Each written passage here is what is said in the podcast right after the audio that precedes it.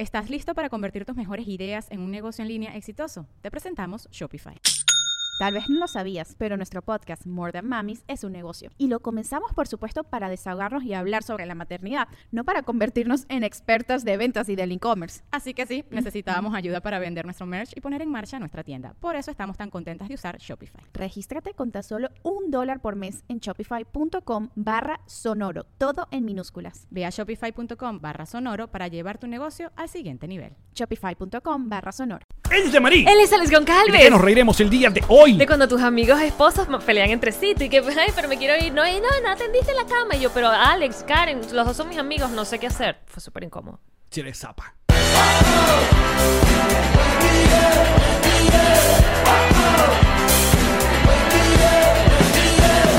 Nos reiremos de esto.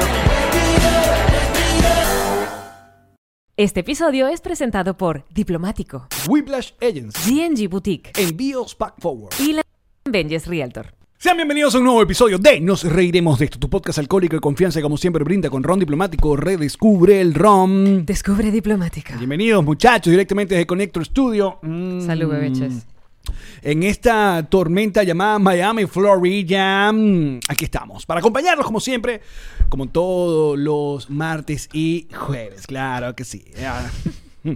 Frecuencia modulada. Totalmente, claro que sí. Claro Mm, que Gracias sí. a los patroncitos like que nos ven completamente en vivo en las grabaciones de los programas. También los que ven los bonus a través de nuestro Patreon, que es Nos Reiremos de Esto. Y en nuestra página nos reiremos de esto.com está linda y pechocha, igual que en nuestras redes. En Instagram nos reiremos de esto. En Twitter, arroba nos reiremos. Gracias a esa gente dedicada de Whiplash Agency. Agency. Siempre dices agency. sí, agency, se me quedó pegado. Por joder. Sí, sí, sí. Como la novia esa que tenías cuando eras chiquito. ¿Cómo era que se llamaba? Oye, qué feo, de verdad que ya comienza, estás muy agresiva. O sea, primero, el- sacando acá los trapitos al sol de esta familia.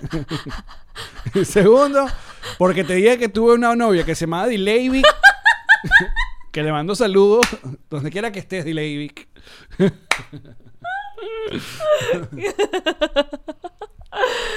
en C.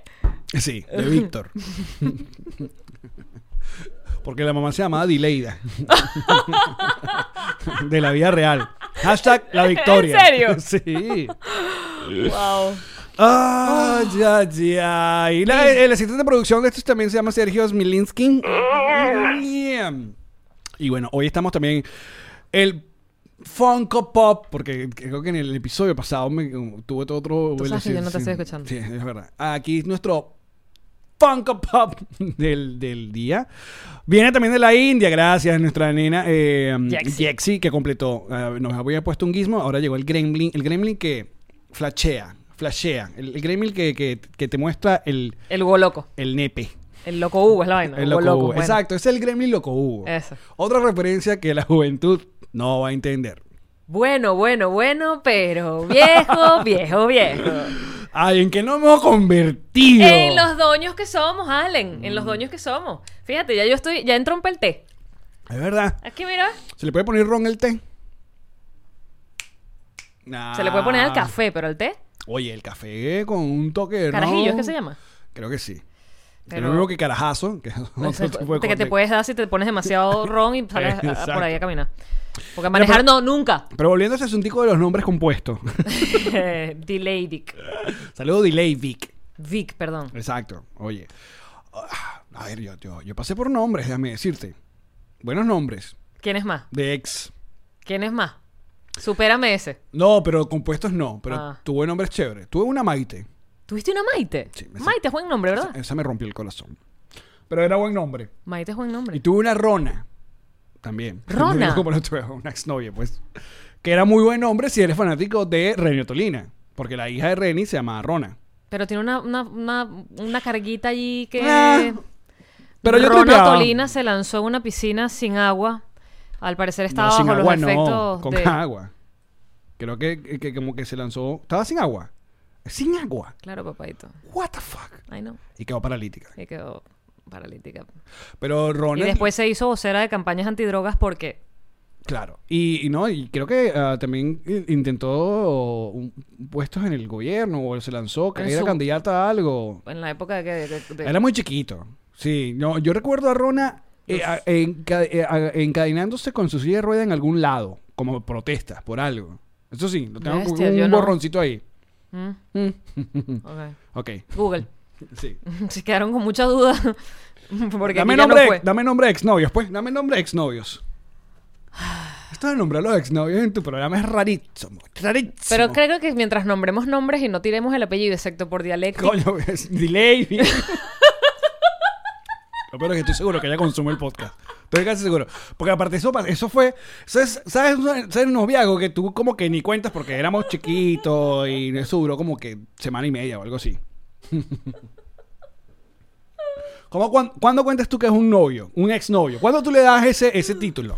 Cuando. No noviecito de adolescente. Uno, porque uno Ah, llamaba coño, ya me noviecito cualquiera. gente. No. Novio, novio. Uno se pedía el empate. Eso era formal. Sí, en nuestra época. Bueno, tú me estás preguntando a mí, no a la época Mira, nueva. aquí nos recuerdan que fue diputada, según Miguel González, Ronald Otolina. ¿Viste? Ujú. Ajá. Cuando la época de uno uno pedía el empate, entonces quedaba súper formal. Eso era como una carta magna. Dame el empate, te lo doy. Ya, novios. Puede haber sido nada más de manitas sudadas, pero no importa, novios. Mm, Eran novios. Mm. ¿Por qué? ¿No estás de acuerdo con esa? No, no sé, porque obviamente yo de adolescente tuve noviecitas, pero no, no, no están registradas en mi, en mi eh, registro público, by the way, como novia. Yo empiezo a contar novia, es de una novia que tuve eh, justamente eh, en, ¿En Margarita? en 2000, no, en el 2004, ya cuando yo, yo tenía 24 años ya. ¿Tú empiezas a contar a partir de allí? Sí, eh, como novia, novia, novia. No, si yo cuento así tengo uno. A ver, déjame, que Ilan. déjame sacarme ahí. Mira, en el 2004, ajá. Saludos, Irene. Irene, ¿Y por qué empiezas a contar a partir de allí? ah, O sea, eh, eh, ¿qué, qué... porque creo que antes no tuve como una relación que durara meses. estas duraban días y ya? Eh, Sí, es que a mí me iba muy mal. Antes de la televisión no iba tan bien en el amor. ¿Dialectics cuánto te duró? Vic. Perdón.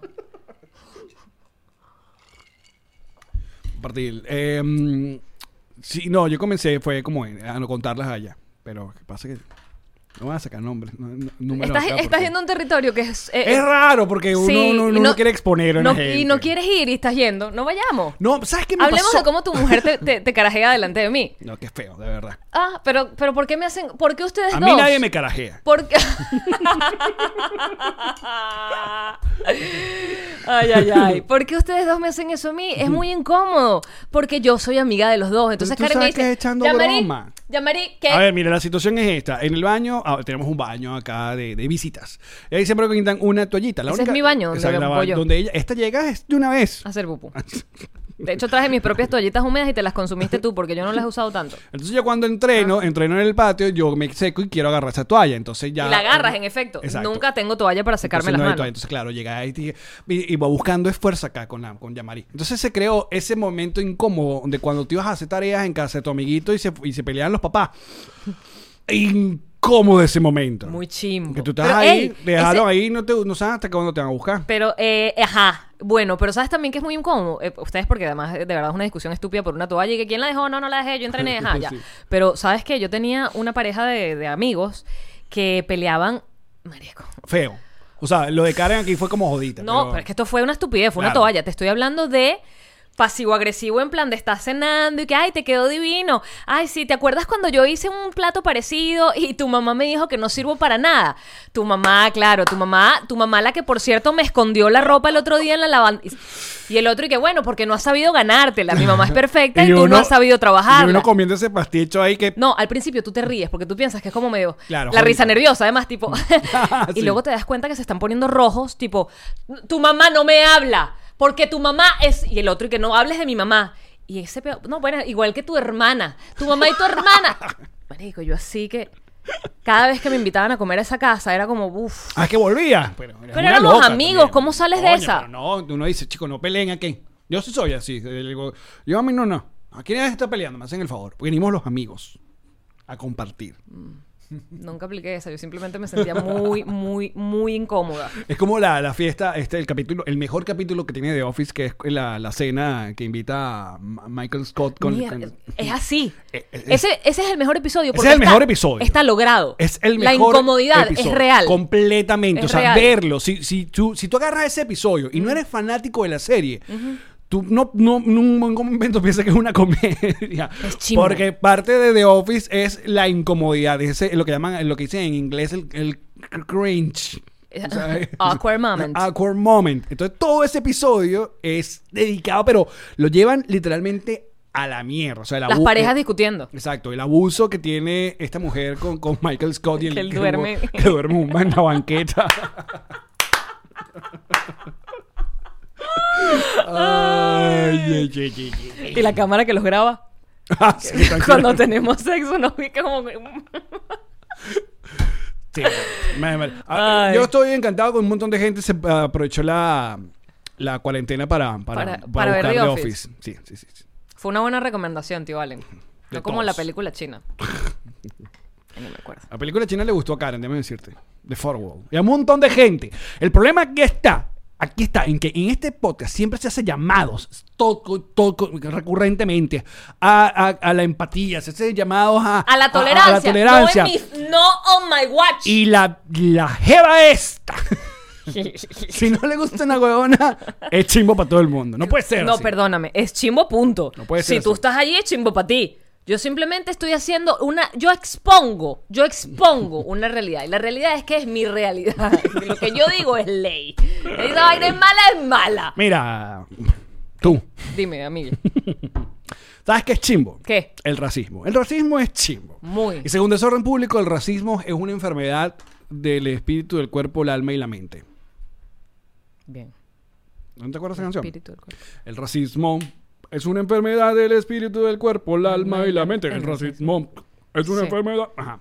Y ah, estos días ha estado una vez más mu- muy fuerte el asunto acá en los Estados Unidos de Norteamérica con el asunto del racismo. Sí, eh, mm, porque bueno, pasaron varias situaciones que se hicieron virales del montón que pasa todos los días. Pero que además hay que hacer la, la- el paréntesis, que nosotros sabemos de racismo y, y hablamos del racismo, pero cuando tú vives en Estados Unidos te das cuenta, o sea, de la magnitud de lo que están hablando del racismo acá. O sea, no es lo mismo el racismo, porque además siempre lo decimos, es que en, en Venezuela uno se decía chalequeo, pero el, cuando tú llamabas al, al que era negrito en tu salón negrito, no era que eso iba a hacer que no fuese a las fiestas, que no estuviera contigo, que le hicieras daño, que lo maltrataras. Justamente hoy vine preparado. De, de todos estos episodios, hoy vine preparado porque creo que es un tema, es un tema lodoso. Lodoso. Sí. El racismo. Claro. No, eso, es, esa... El bullying esa y el matriz, chalequeo. no, esa matriz de opinión. De que no era bullying, de que sino nosotros chalequeo. no es el mismo racismo que acá. Pero antes de ir para allá, vamos a hablar de, de- de los, do- de los dos eh, issues, de los dos incidentes. El primero comenzó en Parque Central en Nueva York cuando una persona se dio cuenta que en un área del parque había una mujer con un perro sin su cadena. Es justamente esa área del parque. Todos los perros está señalizado que tiene que tener su cadena, que en realidad todos los perros siempre deberían tener Sí, no, pero en Central Park lo puedes llevar sin cadena, pero allí se ven pájaros. O sea, es como la zona de los observadores de aves. Claro, ese parque es tan grande que tiene sus áreas. Entonces ahí, mira, coño, no me deje suelto el, el perro porque aquí es donde yo vengo a ver para y un, un perro se puede manjar un canario. O los pájaros se esconden simplemente para que el perro no se los manje. Exacto. Entonces, esta persona eh, empieza a grabar cuando eh, la mujer mm, primero no acep- acepta lo... Es una persona, es un hombre negro que le pide que por favor amarre al perro. Esta mujer blanca la pero- pierde. Pero la pierde de inmediato. La pierde a un nivel que le dice, voy a llamar a la policía, le, lo amenaza y le dice, voy a llamar a la policía y le voy a decir que un hombre negro en Central Park está tratando de violarme. Y de atacarme. o- acto sí. seguido, sí. bueno, porque assault en inglés da como para... Acto seguido procede a llamar al 911 y empieza a pegar gritos mientras tiene a su perro literalmente ahorcado, porque no lo termina de amarrar con la cadena, y lo jala por el collar y el perro está buscando, ¿sabes?, respirar, y ella Que llama. Eso es lo más doloroso de todo el video.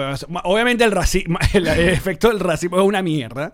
Pero, coño. Es una, es una loca. Dura no sé cuántos segundos con el pobre perro tratando de respirar porque lo está jalando. El perro está en dos Un patas, o la perra, no sé. Y, y nadie, el tipo le dice, voy a llamar a la policía. El tipo lo que dice, llama a la policía. Mientras la graba. Él sabe lo que, lo que está pasando. Eh, ¿Sabes qué? Hay, un. u- acá hay una. ¿Cómo se llama? Hay una expresión que llaman ese tipo de, de personas como. La Karen. La Karen. Sí. Se jodió Karen ahí. Se jodió mi Rodó. esposa. Sí. Ajá, y la Karen, a ver, estoy buscando acá como qué, qué significa. O sea, eh, ¿por qué le dicen eh, la Karen? a- O llaman a la Karen a esas personas que se vuelven a, en... what is boomer slang? boomer slang. What does mean? Is a Karen female? A todas estas, la mujer esta que se llama Amy Cooper, la está grabando el hombre, le está, ella está llamando a la policía, grita a la policía, tipo llorando, tipo, hay un hombre, hay un hombre y me está haciendo daño. Y el tipo está como a 6 metros de distancia, Sí, eso es lo bueno, lo bueno que grabó todo, pues. Claro, pero ahí es donde viene la, gran discusión. Si no hubiesen teléfonos con cámara y él no graba esto y ella efectivamente logra que la policía llegue hasta allí y la policía lo que ve es a una tipa gritando histérica, enrojecida, diciendo que este hombre la atacó, con el racismo como existe realmente aquí, con el tema de la policía, porque el, el- el- el racismo también se ve no nada más experimentado en te volteé los ojos, te miré feo, es asesinatos, es, es policías atacando antes de preguntar, disparando antes de saber si el- la persona tiene un arma. Bueno, y, y- y hay un montón de... Todo está eh, en documentales, películas, biografías de, de- de ese abuso policial contra la población afroamericana en este país. Sobre todo, bueno, el documental que no que vimos no hace mucho de los When They chicos... See Us, Ajá, que de- son de los cinco chicos chamos de- de Central Park, Brooklyn. y cómo lo metieron preso porque, bueno, necesitamos unos culpables y aquí están unos negritos y listo. Ya vámonos. fue. Easy- Niñitos easy menores de edad. Ajá, mira, es un slang que ah, según acá dice que nació en Reddit, este sitio de internet, Mm. donde básicamente ah, usan para, ref- para referirse a mujeres eh, blancas entre 30 y 60 años que se vuelven histéricas por cualquier cosa, ¿no? Eh, también... No sé si aplica para el racismo, pero sí, lo aplican como para cualquier loca que la pierde y la graban. Una Karen. Bueno, ese fue el primero de, de estos días, justamente ayer. Fue- anteayer. los dos fueron ayer. Sí. Y el otro caso es eh, el caso de, y voy a decir su nombre porque me parece además que esto es El más grave, bueno, en este caso, de, ¿cómo se llama la mujer que, que estaba ahorcando al perro? Amy Cooper. Amy Cooper, luego ella estaba trabajando a nivel administrativo, eh, creo que en algo de, de economía, no sé, una, un, como un banco, un algo así, y, y la empresa lanzó un statement, ¿no? un comunicado donde decía que, bueno, había perdido su trabajo, que ellos no, no aceptan ningún tipo de racismo, Y el tuvo perro que volver el perro. lo tuvo que entregar por porque lo había abuso. adoptado. Coño, porque es una loca.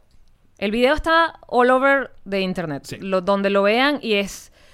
O sea, es doloroso por todos lados. Es doloroso porque, porque ella lo pierde así, porque, le, porque en su locura casi asfixia al perro y además porque ella querría implicar a alguien que solo le está pidiendo amarra tu... De hecho, el video deja de grabar, el, el hombre deja de grabarla. Cuando le pone el, ¿sabes? El, la cadena, le dice thank you y la deja de grabar. Él lo que le pidió fue que cumpliera con las normas del parque. En ese, pa- en ese pedacito de parque tiene que ir amarrado. Ah, sí. Y, y, y cómo la pierde porque es porque es porque es negro. Y ya. O sea, no sé qué hubiera pasado si hubiera sido un catire. O un asiático. Pero con el negro es como una cosa como que. Sí, porque además cuando le dice que va a llamar a la policía se lo advierte. Le voy a decir que hay un hombre afroamericano Sí. que me está haciendo daño en el parque. La perdió. La perdió horrible. Ajá. Pero la, obviamente el más grave de todos los incidentes fue con... George Floyd in- en Minneapolis. En Minneapolis, exacto. Al- el, el- video que aparece en internet es, se está haciendo un arresto de una persona, un afroamericano, que está en el piso y uno de los policías, hay dos policías que se ven en el Ya lo video, tienen esposado. Lo tienen esposado en el piso, pero el tipo está literalmente sentado, o sea, apoyando su rodilla en el cuello, no la espalda. Ni en la cabeza, sino completamente en el cuello. Entonces, claro, le empieza a grabar la gente de. Porque nadie. Yo, a, a todas estas, porque había sido arrestado, arrestado. Yo no llegué a esa parte del cuento. Ah, Porque era sospechoso de algo, de sospechoso. Ok. O sea, porque es que esa es otra, que es que por eso está Pero- la, la frase de while being black. O sea, pues walking by black, eh, driving by being black. O sea, Pero cualquier- pongamos que sí, y pongamos que sí se robó algo. Pongamos que sí. te- O eh, lo eh, que tú quieras. sea. Es el, el Ya lo abu- tienes esposado en el piso. Es el abuso Ya. de la policía. Entonces piensan a grabar porque la gente se piensa preocupar. Le dice, dude, quítale la rodilla del cuello. Porque el tipo empieza a hablar y dice que me- le duele, que no puede respirar. Le dice, me duele todo, me duele el estómago, me duele... que-". Le dice, "No puedo respirar". Lo que le estaban pidiendo al fucking policía blanco era, coño, quítale la rodilla del cuello. Y el tipo, o o sea, el video es doloroso porque... Son cinco minutos de video. Porque no hay ningún tipo, o sea, de gesto humano, ni de él, ni del otro policía cómplice que está, que, que intenta como que la gente no se acerque, ¿no?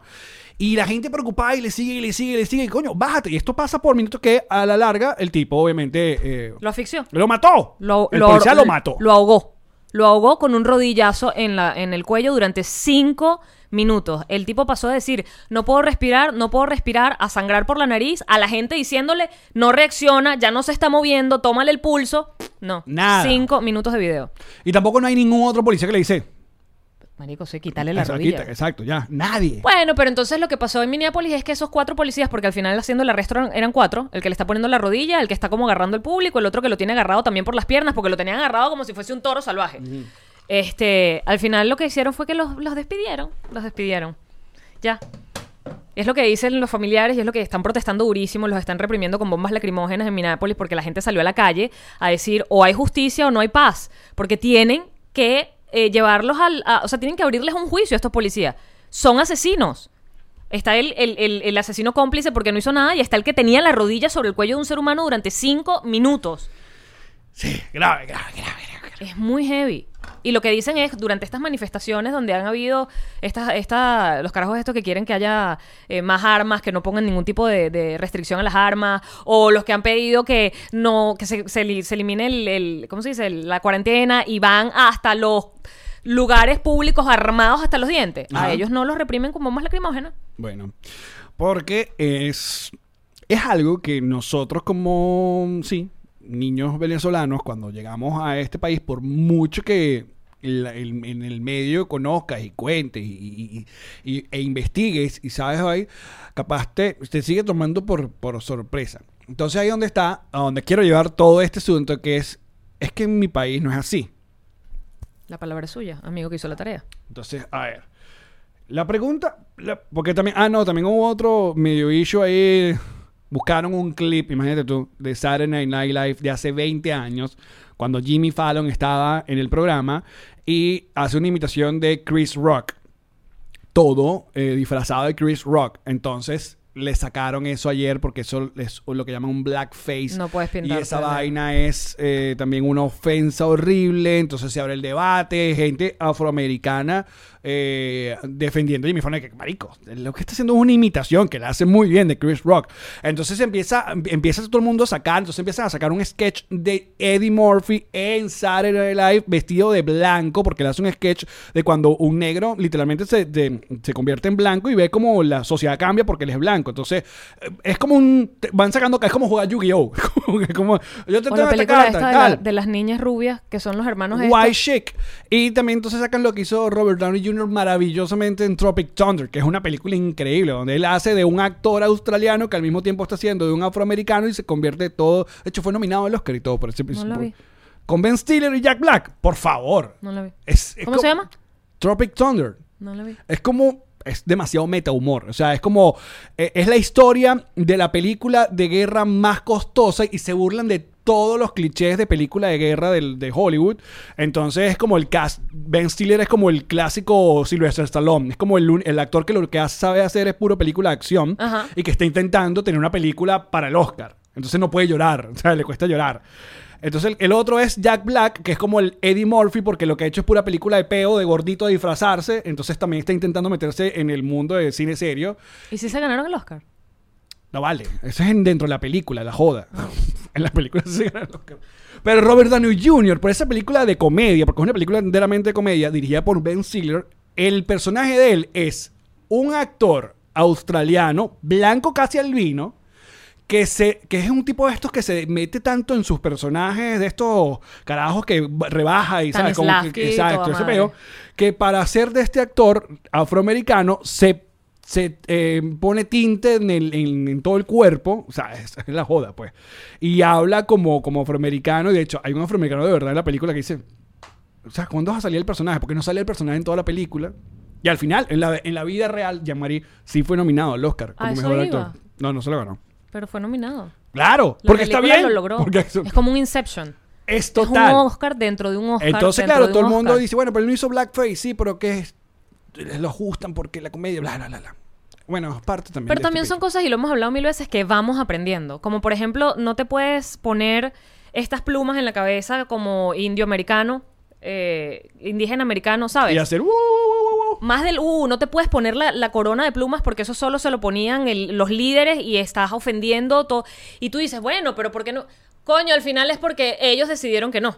¿Sabes? Eh, Lo que siempre decimos, si hay alguien que dice no lo hagas, coño, no lo hagas y ya está. Es toda una comunidad que se siente afectada porque los, los masacraron, los eliminaron, les robaron sus tierras y no quieren que utilices entonces el disfraz, por llamarlo disfraz, porque para ellos no es un disfraz, para ellos es un traje eh, cultural, que lo utilices para ah, ir para Halloween o ir para tripeado o hacerte una foto. ¿Sabes? Porque no, no, no estás respetando lo que culturalmente para ellos significa eso que para ti simplemente son unas plumas en la cabeza. Y algo que también debemos aceptar que esto va, va aumentando a nivel que la sociedad va creciendo y se va educando. Es educación. Es educación. Entonces tú dices, pero ¿por qué yo no puedo? rep-?" Entonces, claro, ahí entramos en un área medio gris. Pero yo sí lo entiendo. Por ejemplo, acá, que lo hablamos en un programa.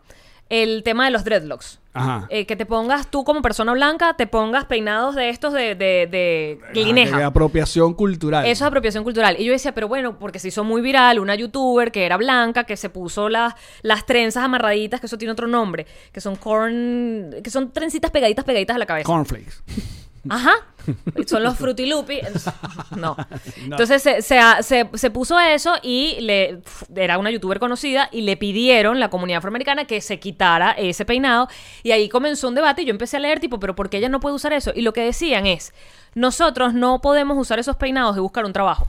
Porque está mal. Nosotros nos tenemos que o agarrar el pelo en una cola o hacer peinado de pelo liso. O sea, pero nuestros peinados culturalmente nuestros no los podemos usar sin ser discriminados. O sea, por ejemplo, una persona con una afro Ajá, pero enorme, entonces, ¿qué debería cambiar? Debería cambiar es que si ellos puedan tener ese trabajo, que sí los hay. pero es una vaina como una protesta que hasta que ellos no tengan la posibilidad de ser libres con su cultura, no deberías tú apropiarte de la de ellos. Ajá, ¿y dónde va a terminar? ¿Quién es el que decide? Ajá, ya. Porque tienes un privilegio.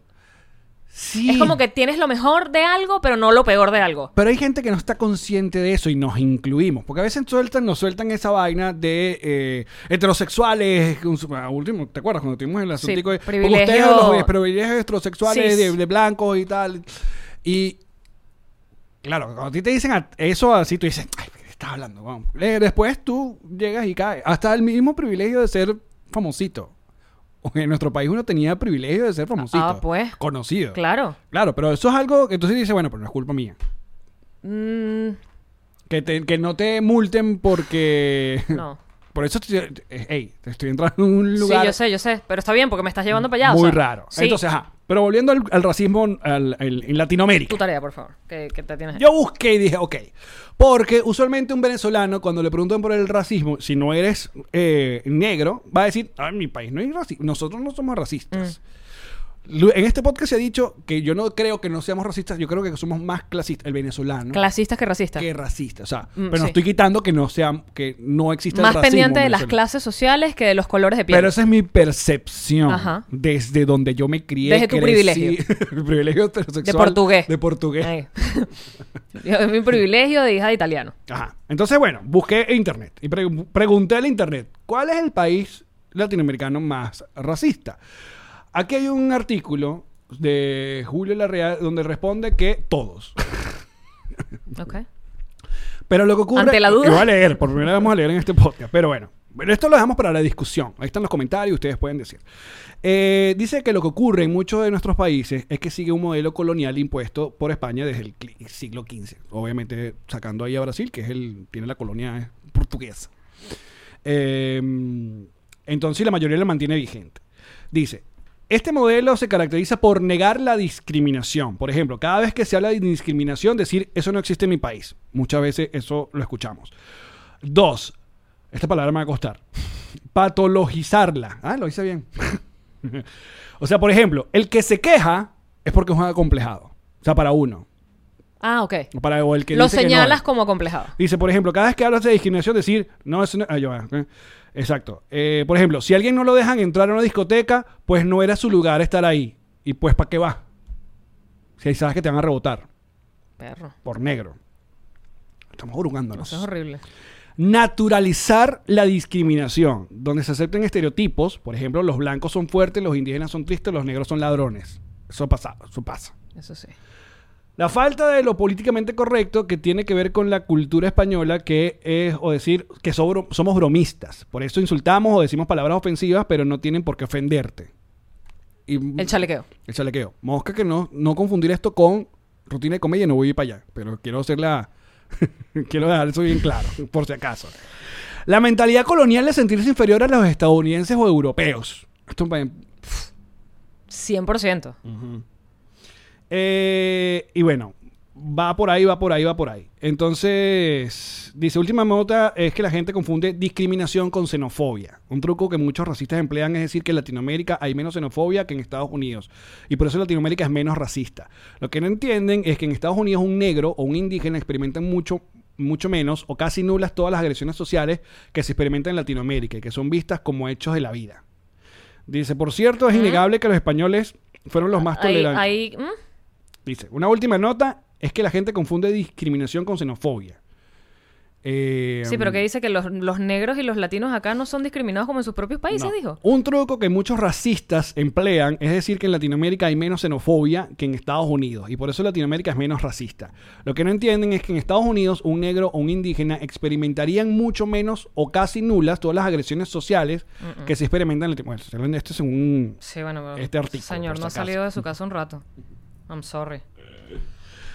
Entonces, O sea, estás hablando de que, a ver, te lo pongo, a, ver cómo yo lo, lo veo. Puedo estar equivocada, pero es desde mi privilegio, desde mi de perspectiva. Si en Venezuela, lo que pasa es que Venezuela es un país que jode tanto como para dar ejemplos porque está, es tan antinorma, tan antiley, tan anti toda vaina, pero ah, tratemos de ir a una Venezuela donde más o menos funcionaban las leyes y tal. Si en Venezuela te jode eh, la policía, o sea, a ver, la policía iba a tratar de joder a todo el mundo. A ver, fíjate. La democratización de la joda, es decir, si te paraban, te iban a tratar de quitar dinero, te iban a decir que tenías algo vencido, que te faltaba algo, que si te bajabas de la mula no te ponían la multa y así. Pero eso no te iba a pasar por ser de determinado color, te iba a pasar. ¿Sabes? Lo que, lo que yo veo viviendo acá es que puede porcentualmente pasarte que te detengan más en tu carro simplemente por ser negro que no estoy diciendo que les van a chulear ni les van a pedir para el fresco, pero que hay y pasa y por eso se graban tanto. Porque es que los detienen sin haber hecho nada. Y cuando le preguntan, ¿qué pasó, policía? No, era para, para que me confundí. Pero, ¿por qué?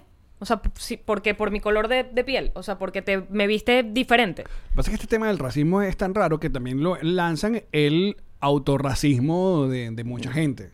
No, te dicen el racismo inverso. El racismo inverso. Entonces ellos son más racistas y es que también pasa. Bueno, una persona que nosotros conocemos y queremos mucho, eh, me acuerdo de una conversación eh, que estábamos teniendo sobre el racismo en Estados Unidos, por alguno de estos casos de que agarran a, a- a- a un negro cruzando la calle y le pegan un...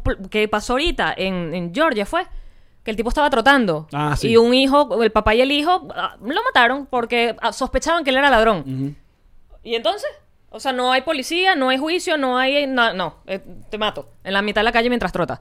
Este, estábamos conversando sobre estos casos y me dijo, ellos, ellos son más racistas que nosotros. Y yo le dije, ¿ellos quiénes? Los negros, los negros son más racistas que nosotros. Le dije, that's racist. o sea, que tú estés... Que tú estés ag- ag- ag- ¿cómo es? agrupando a toda una cantidad de seres humanos por su color de piel y decirme que ellos, ese grupo de seres humanos, solo por su color de piel, son de determinada manera, es racista. Es raro. Es racista. ¿Sabes? También, tiene- bueno, la eh, uno se basa en todo en, en experiencias personales. Y uno va y, y lo primero que uno revisa es, ok, ¿dónde estudié yo? ¿Con quién estudié yo? ¿Y cómo traté yo a, a ciertas personas? ¿Y por qué eh, era eh, aceptado decirle lo que yo le decía y no pasaba nada? Que es otra de las, de las, ¿cómo se llaman? De las defensas de los boomers. de que, ay, es- estos, estos bichos de ahora eh, que no aceptan el, el chalequeo. Y a mí me decían no sé qué vaina y mira cómo yo estoy. Que nosotros mismos hemos dicho esa huevona. Ah, pues. Pero entonces tú dices, ajá, pero ¿por qué? Bueno, porque también somos otra época, lo que estamos hablando. Yo lo que creo que este podcast no va a llegar a ningún lado, por si acaso. Quiero advertir ya Ah, que... sí, sí, sí.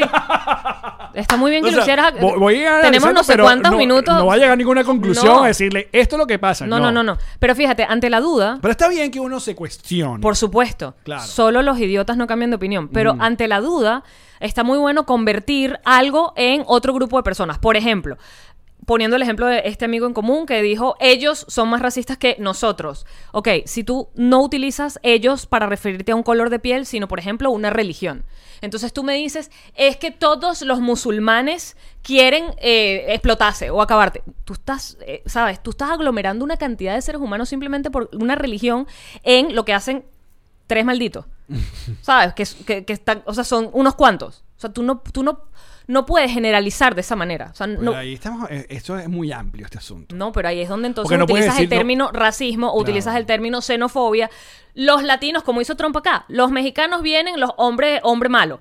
Estás agrupando toda una nacionalidad. Claro, pero tú estás claro que él hace eso es para, para hablarle Sí. a, a una, a un Estados Unidos que eh, mucha gente no la tiene en el mapa, que es eh, toda la mitad de los Estados Unidos. No, y, y además mi tema ahorita no es Trump. Mi tema es el, el lenguaje de decir, es que ellos son, ellos son. Y por ellos me refiero a un color de piel, a una nacionalidad, a una, a una religión, a una eh, eh, sexualidad particular. O sea, eh, ellos. Pero, ¿sabes? Los humanos deberíamos ser lo que somos por persona. Porque por ser un perro gato, no. Por eso dije los seres humanos deberíamos ser lo que somos por persona y no lo que somos por perro gato. Ahora mismo, por ejemplo, dentro de este extraño desanálisis que estamos haciendo, cuando decimos los policías blancos, nos estamos refiriendo evidentemente a estos coños que salen en los videos, que matan, que agreden, que simplemente les dan como una baja, ¿cómo es que se llama? Les dan como un leave, una baja... O sea, los. los- No les pagan por unos meses. Exacto. Lo- les hacen como una baja y bueno, dentro de unos meses cuando la cosa se calma, los reenganchan otra vez o los ponen en otro cargo. ¿Sabes? Es como, no, tiene que haber, o sea, tiene que haber ley. Porque si tú agarras a, si tú, Alex, agarras a Jean-Marie y la tienes en el piso con la rodilla en el cuello y me matas, tú vas a ir, vas, vas a ser juzgado. O sea, va a haber un, un proceso judicial que va a determinar Claro, que, que tú eh, eh, usas- eh, usaste exceso de, de fuerza. cuáles eran mis condiciones, cuáles eran las tuyas. Claro, porque un policía puede matar a, a la hora de, de si está siendo agredido o está siendo... En defensa propia. Es en defensa propia. El policía y un militar está... eh, Es como un algo que está sobreentendido. Si hubieran unos malandros y me están tiroteando, yo voy a responder y lo maté. Pero- porque maté la amenaza. Pero este tipo no está, eh, está claramente Esposado en el piso. esposado en el piso. Entonces, ¿por qué no te paraste? ¿Qué te está haciendo? ¿Qué va a pasar si te parabas? Lo estaba haciendo porque no te importó. Supo mierda. Mira, como dicen acá en los Pitrocitos Live, estos tienen muchas capas y este podcast no lo va a resolver. Pero sí está bueno que en los comentarios ustedes mismos se analicen. Sobre todo ahorita y que, y que estemos muy claros en los términos y qué es lo que cae. Porque mucha gente, uno es que sí, son racistas porque yo soy eh, peruano o ecuatoriano. No, eso es xenofobia. Entonces, pero no es un tipo de... que se ha hablado en otros, no sé si lo hemos hablado incluso nosotros, cuando han habido eh, a, a los venezolanos xenofobia en Ecuador, xenofobia en Perú, que les han quemado negocios, que los han- Claro. les tiran las maletas para la calle. Por ejemplo, tú, Y eso es solo por su nacionalidad, por su condición de venezolanos, no porque hicieron nada. Y tú acabas de tener un acto de xenofobia, racismo al nombre de Dileivic porque te, que eso sería nombrefobia, el nombrefobia de nombre compuesto. Porque- la, la cara que se come a sí misma y que... de que sí lo viste. Porque fíjate, ha entrado en el, en el, sí, podemos ir para allá. Eh, ha entrado en que los nombres compuestos lo llevan tan a la mierda que ha entrado en la burla de la sociedad. O sea, uno no puede decir, coño, de verdad. ¿Por qué, es, ¿Por qué es aceptable que te llames Carlos o Andrés y no te llames... Ah, no sé. Porque es aceptable estoy- que te llames de cualquier manera y no te llames como el hijo de Elon, buscar- de Elon Musk. Exacto, que ya que supuestamente que. XLLM. Es la versión 2.0. ya. Suena como el internet. Al hijo de él hay que llamarlo como sonaba el internet. Bueno, no sé. Capaz por... Yo, mira, no, aquí, una vez más, aquí no hay ninguna lista ni sabemos un coño de nada. Entonces, pero... Qué bueno, pero que, qué bueno que siempre Sí, lo diga. Siempre, siempre. Pero, a ver, de los barrios venezolanos o de los lugares más humildes es donde pululan, donde, donde Me son... encanta esa palabra, Sí. la dices casi en todos los podcasts. Y no sé. Es donde más aparecen este jueguito de nombres, de, de bautizar al muchacho con nombre compuesto. Quieren ponerle el nombre del abuelo con el nombre de la abuela, quieren poner el nombre del papá con no sé con ella. A veces, claro, esos nombres terminan siendo una vaina impronunciable. O que usualmente son utilizados para la broma y para la jodita. Entonces imagínate que una persona, eh, esa pobre eh, Yurklacy, sí se preparó, sí salió de allá, sí estudió y que bueno, que ahora es un ejecutivo, pero se tiene que llamar Yurklacy. Entonces, claro, cuando dice su nombre, al otro inmediatamente... Y eso es lo- clasismo. Lo, que se le viene... Ah, paz, paz. Viste que se llegan a conclusiones que no sirven de nada igual. Pero viste que sí. Ajá, ajá, Así te quería ver en una conclusión. Ah, Uh. Yo les recomendé, se lo- no sé si lo he dicho muchas veces acá, yo sé que hay una lista que tengo en Twitter donde lo puse de recomendaciones y sugerencias para ver. En Netflix hay un documental que se llama El decimotercero, el número 13, tal, en inglés. Y habla sobre el decimotercer artículo de la Constitución norteamericana que habla sobre la esclavitud. Y el documental, de hecho hay una parte que se pone denso, denso, que tú dices, wow, lo que estoy viendo. Básicamente habla de las cárceles en este país son privadas, entonces hay dinero de por medio. Eh, una vez que se eh, eh, abole la esclavitud, eh, tienes una población de seres humanos, ¿verdad? Que los tenías sin educación, no tenían sueldo porque no les pagabas, eran esclavos, no tenían casa porque vivían en la casa que le ponías atrás. Entonces tienes una población de seres humanos que no tienen oficio, no tienen educación y están en las calles y que, o sea, no sé qué vamos a hacer, estamos libres, pero ¿qué significa la libertad? ¿Cómo se come esta?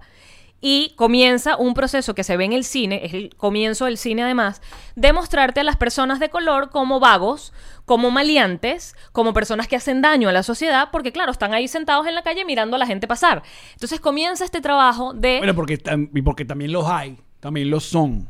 claro, pero cuando tú te vas para allá atrás, bebé, Claro. para atrás, para atrás, no para atrás, todos, pero claro. tú dices, pero ¿cuáles eran las oportunidades que le estabas dando? O sea, eso, me liberaste, pero me liberaste, ¿y qué significa esto? O sea, ¿Qué hago ahora? ¿Cuáles son mis oportunidades? Next. Si me, me las quitaste todas, ¿cuáles son las que me vas a dar? No. Entonces, la- y el documental se va poniendo súper denso, súper denso. Habla de que la población eh, en las cárceles es mayoritariamente negra. Porque eso, porque siempre van a sospechar las, las condenas eh, cu- cuando hacen juicios y con las condenas de un mismo de un mismo acto pueden ser más altas para una persona de color que para un blanco, Exacto. simplemente por el cambio de color, porque es el mismo eh, el delito. Eh, y, pero el documental va, te lo digo, ¿Cómo se llama? el decimotercero, número 13 en, en Netflix. Busca el número 13 en Netflix, te va a salir. Es... Y, y una de las cosas que me acuerdo que me quedó de ese documental es que decía que eh, se nos, de alguna forma, nos inculcan las mujeres que cuando tú ves un hombre negro en la calle, sabes, tienes que temer. Tienes que temer porque te puede hacer algo. Y decía que estadísticamente, al menos dentro de Estados Unidos, las violaciones ocurren más a manos de hombres blancos. Y me, me, me la volteó porque Los asesinos en serie, la mayoría son blancos. hombres blancos. Entonces te la voltea porque tú dices, pero es verdad, porque de pronto tú estás caminando el perro en una calle, ¿sabes? En la noche, a las 9, 10 de la noche, y tú viene un tipo blanco y de pronto no te, no te aprietas tanto como que si viera un tipo de color, pero no es una vaina que yo tengo racionalizada, simplemente es una cosa que pasó, que ocurrió en mi educación, que ocurrió en el cine, que ocurrió en las series de televisión, o sea, eso me lo metieron de alguna manera. Ah, Y fue con este documental que yo empecé a ir para allá. Y es un sitio muy chimbo porque es un sitio donde tú mismo te descubres, o tú misma, en mi caso, me descubro teniendo actitudes racistas, porque eso es racismo, sin jamás haberme cuestionado la idea. mira, no hay nadie más racista que una abuela portuguesa y una abuela italiana y una abuela española. Así mismo, sí. O las abuelas, en general. Le voy a decir una cosa, esto es de mi abuela la amaba eh, como locura, la sigo amando, eh, fue mi fanática número uno, pero como y yo veía las abuelas de mi, de- de- de- obviamente portuguesa, una abuela portuguesa, y el chistecito eh, de la familia era que no, pude- no, no te empataras con alguien venezolano. Y cuando lo llamabas a alguien venezolano o a alguien local, lo llamaban preto. Preto es negro en portugués. Así mismo. Sí. Pero era medio en joda. Entonces tú dices, ¿con quién se casó? Con una preta. Y Lo decían de una manera despectiva. No, no llegó a ser grave. O sea, en mi familia o en mi entorno yo fue grave de que no me traigas esa gente. Pero yo cada vez que me empataba con una niña que no era de familia portuguesa, pues eso que llama- Coronaste demasiado con Karen Ferreira. Claro, Karen venía con el pedigrí. y fue aceptada. y fue amada. Pero yo nunca me lo tomé ni en serio. O sea, para mí siempre fue una joda. Siempre fue como, ah, esta es preta. Esta es preta. Pero claro, porque yo- ese es mi entorno. Pero con los años yo descubrí que, es que mi, abuela estaba haciendo es bien racista coño madre. Y O a sea, lo pues, mejor no tu abuela, pero la abuela de otro amigo tuyo que también era portuguesa, sí era en serio.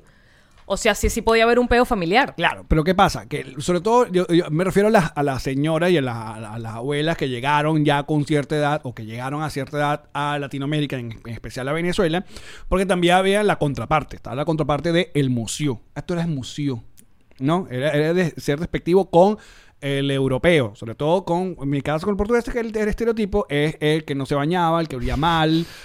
¿Cuántas veces, mira, me dejé el bigote y lo que me llamaban, lo que me decían era dame un cachito y un rico mal? Es porque estaba haciendo, tú estabas con tu ¡Díceselo! chistecito, ¡Díceselos! estabas utilizando Ajá. el estereotipo del portugués. Ahora está, tomando lo que, tu- lo que nos dio la joya de Michael Melamed, es que también el que la víctima es porque le encanta victimizarse. ¿Entiendes? O sea, a mí... Lo que ahí viene la discusión que se pone mm, más densa, Claro. que me encanta. Yo decidí no, no ofenderme. Yo, Pero- Yo, yo, yo. Yo defendí... no- Dentro del Ajá. clasismo, lo llamamos, del que te estaban haciendo, o Eso la también es xenofobia. xenofobia que te estaban haciendo, tú sí estabas en una posición de poder. O sea, tú no estabas, tú no ejercías los cargos, o tú, por tú me refiero a la comunidad portuguesa, tenía sus negocios, ¿sabes? No vivía de pronto de, eh, la, no sé, Pero es muy raro porque yo soy venezolano. Y soy sí. hijo de portugueses. Exacto, Entonces, por hijo que en portugués, Venezuela- el apellido, tú eras portugués. sí. Pero ajá. A mí no me pasó, fíjate, yo soy hija de italiano y nunca me dijeron la italiana. No, pero, pero tú eres, tú eres- Pero tú- no, me pasó. toda la pinta de fresita. No, yo soy del pueblo. Yo soy del pueblo. Pero en mi caso, a mí nunca me ofendió. Yo nunca me caía a golpes porque me llamaran portugués. Ah, pero ya iba, que, que si tú te sientes discriminado, eh, No, discriminado fue la yo, yo nunca me sentí... Pero hay personas. En el stand-up lo uso. Y dreno. Y jodo con eso. Y Jodo- Manuel siempre dijo, mira dónde puede llegar un portugués O sea, cuando que no hereda una panadería. Exacto. Eh, pero Yo siempre jodo porque yo, aparte físicamente, no tengo el estereotipo del portugués que, que Pero que el cuando- venezolano jodía. cuando hablan de eh, personas que están siendo agredidas como minorías, si te refieres a que pueden no conseguir un empleo, pueden ser víctimas de violencia física en la calle. Claro, porque en el caso de los, de los europeos en Venezuela daban trabajo, creaban trabajo. Ahí es La donde quería mayoría, decir no todos. que era una, era una minoría o una xenofobia, pero no estabas en los cargos bajos de, de en la circunstancia más abajo de la sociedad. Sí. Que no es lo mismo meterte con el portugués que tiene la panadería a meterte con cuando nos metíamos, porque tengo que incluirme, porque yo era chiquita también cuando eso pasaba, con los heladeros que venían de a- Haití. Haití, era. exacto. ¿Sabes? Que el Te- chistecito Te, es- estás metiendo. El chistecito del equipo de fútbol Haití y que el- suena el himno nacional y suena la canción de F. No, de verdad. ¡Feo! Muy feo, marico. Es muy feo. Eh, Ey, esta, esta marca de juguetes, que, que creo que, que era Kreisel, Ajá. Hizo un comercial de haz tu helado en la casa o la musiquita.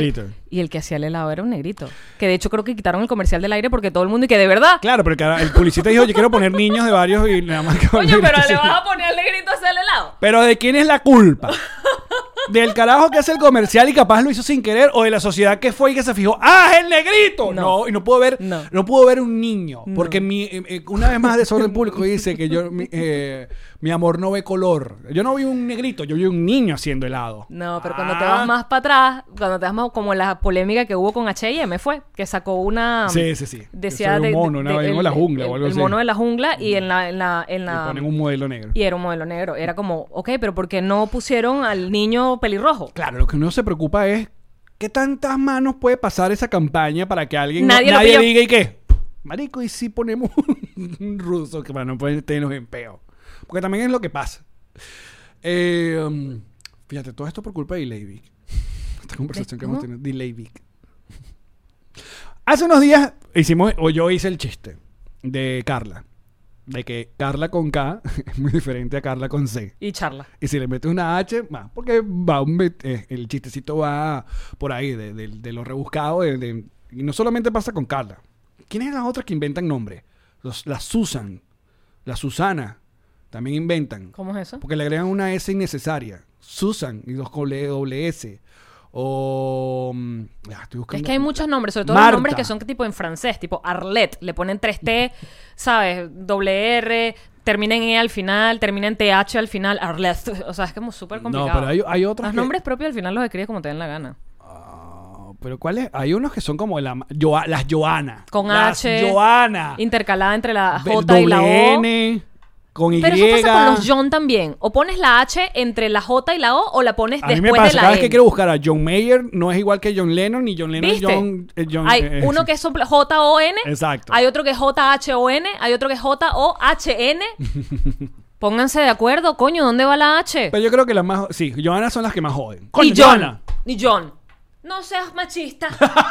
Not on my watch. Ay, qué buen programa. Nada su like.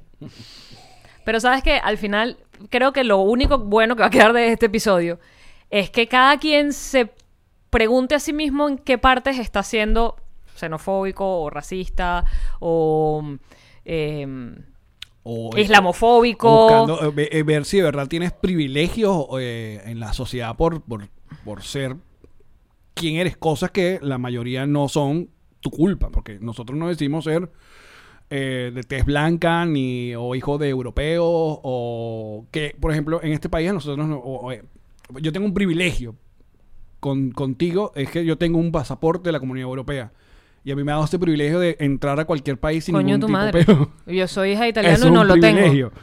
Pero yo tampoco fue que lo busqué. Se me- la vida me dio eso. Gracias, Pero ahí es, mamá. Te quiero ahí mucho. es donde son los privilegios que no es que nadie Pero es te un está privilegio. culpando, pero pero es un los privilegio. tienes. Claro, pero no es culpa tuya tampoco. Ni culpa mía, porque la culpa es del maldito chavismo de siempre. Buen, buen cierre. Yo lo dejo hasta aquí. Buen cierre. Muchísimas gracias por acompañarnos, muchachos. Nosotros vamos a hacer un corte comercial y al regreso vamos a seguir un rato más con el bonus en Patreon. Ah, pero yo quiero ver el bonus. Bueno, eh, ve a Patreon. Ah, pero es que no puedo ahorita. Ah, bueno, nosotros vamos a dar un mordisquito en nuestro nuevo canal de Bytes. Busquen ahí NRDE Bytes. que Se escribe Bites. ¡Vite, Wong! Bites. Y ahí va a haber un pequeño, un pequeño eh, Pedacito. Pedacito de lo que va a ser nuestro bonus y aparte cositas. mm, Y para todos los que nos están preguntando, cuando te metes en Patreon puedes ver todos los bonos anteriores. es así. Por ejemplo, este sábado en Patreon, para cerrar el mes de mayo, vamos a estrenar eh, buena parte de nuestro show de stand-up una noche en Chile y lo van a ver los, todos nuestros patroncitos. Eso va a ser este sábado. Extraño girar. Yo también extraño mucho girar. Y también vamos a anunciar nuestro plan de actividades del mes de junio imbatible. Lo vamos a poner en la cartelera, Y vamos a arrancar de una. junto con los dibujos del Día del Árbol. Así. Muchísimas gracias por acompañarnos, muchachos. Los amamos. Chao. Tío Allen, qué bonito es trabajar con gente que tiene responsabilidad social, sobre todo en momentos como estos que vivimos. ¿Tú te refieres a mí o a diplomático? A los dos, pero sobre todo a diplomáticos. Claro que sí, porque Diplomático en estos tiempos ha donado a través de su destilería, viste que lo dije muy bien, Destilería. más de 30 mil litros de alcohol para la fabricación de gel y hand sanitizer, que en español sería... Antibacteriales. Y además, si quieres disfrutar de tu ron diplomático, delivery hasta tu casa para que no salgas, para que no comprometas tu salud ni la, ni la de otros, drizzly.com delivery. Allí en Estados Unidos vas a recibir tu diplomático. Recuerda que además están las redes de diplomático, ron diplomático, para que escribas un DM y digas, estoy aquí en la conchinchina y necesito mi ron en la puerta de la casa. Ron Diplomático, redescubre el ron. Descubre diplomático. ¡Llamarín! Tío, alguien. ¿Quieres hablar un poco de G&G Boutique? Quiero hablar de esta gente porque en este momento especial, si tú tienes un regalo que hacer por alguna cosa, un cumpleaños, un Esa matrimonio, pobre gente que está cumpliendo años en cuarentena. ay, ¿Qué le- ¿Qué le vas a regalar? ¿Qué, le, qué ¿Qué le- necesita qué algo? le- Ah, No, porque no puedes ir a las tiendas. Están cerradas. No. Las tiendas están cerradas. Eh, no. Tú llamas a G&G Boutique y además le haces un regalo completamente personalizado. Como esta chaqueta. No, esta no. no, eso no es. Pero te Pero han visto. ustedes han visto, Espectacular, sí. con una historia. Esa, esa, esa pieza cuenta una historia completamente a mano, bellísima, artística. G&G Boutique. Síganos en sus redes sociales y pídenle su chaqueta como la de los tíos de Nos Reiremos de Esto. Siempre decimos La Que certifiquen. no es la chaqueta mexicana, porque esa es otra chaqueta. No, es otra chaqueta. G&G Boutique. ¡Llamarín! ¿Quién Al- es el mejor realtor en tu cama? Absolutamente, Ilan Beñez. Me pones en un compromiso terrible. Claro que todo el mundo sabe eso. Este es el realtor de mi vida y el de la tuya también si estás en el sur de la Florida y quieres invertir. Este es el momento, porque sí, durante la pandemia los bancos están dejando los, los- ¿cómo se dice? la tasa de interés para comprar una propiedad en nada. Es el momento de invertir en tu propia casa. No estés rentando y pasando esa plata en una bolsa sin fondo porque no es para ti. Ponla en tu propia propiedad. Hazlo ahora, es el momento. Llámalo ya. Ilan Beñez Realtor. Así es, porque si gana Ilan, gana Jean-Marie. Gran eslogan. Esta fue una producción de Connector Media House.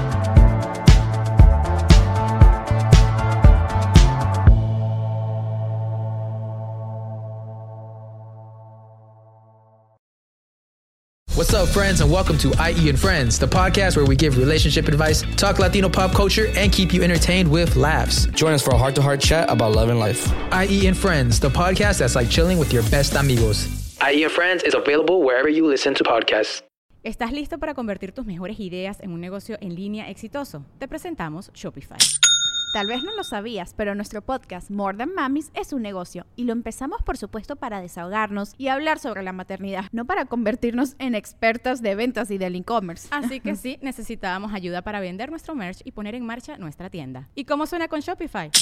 Llega otra venta. Shopify es la plataforma de comercio que está revolucionando millones de negocios en todo el mundo. Ya seas un emprendedor desde tu casa o desde donde sea, Shopify es la única herramienta que necesitas para iniciar, administrar y hacer crecer tu negocio sin dificultades. Con Shopify puedo gestionar pedidos, envíos y pagos desde cualquier lugar, brindándote toda la información y estadísticas de tus ventas al detalle. Regístrate para un periodo de prueba con tan solo un dólar al mes en shopify.com barra sonoro, todo en minúsculas. Ve a shopify.com barra sonoro para llevar tu negocio al siguiente nivel. Shopify.com barra sonoro.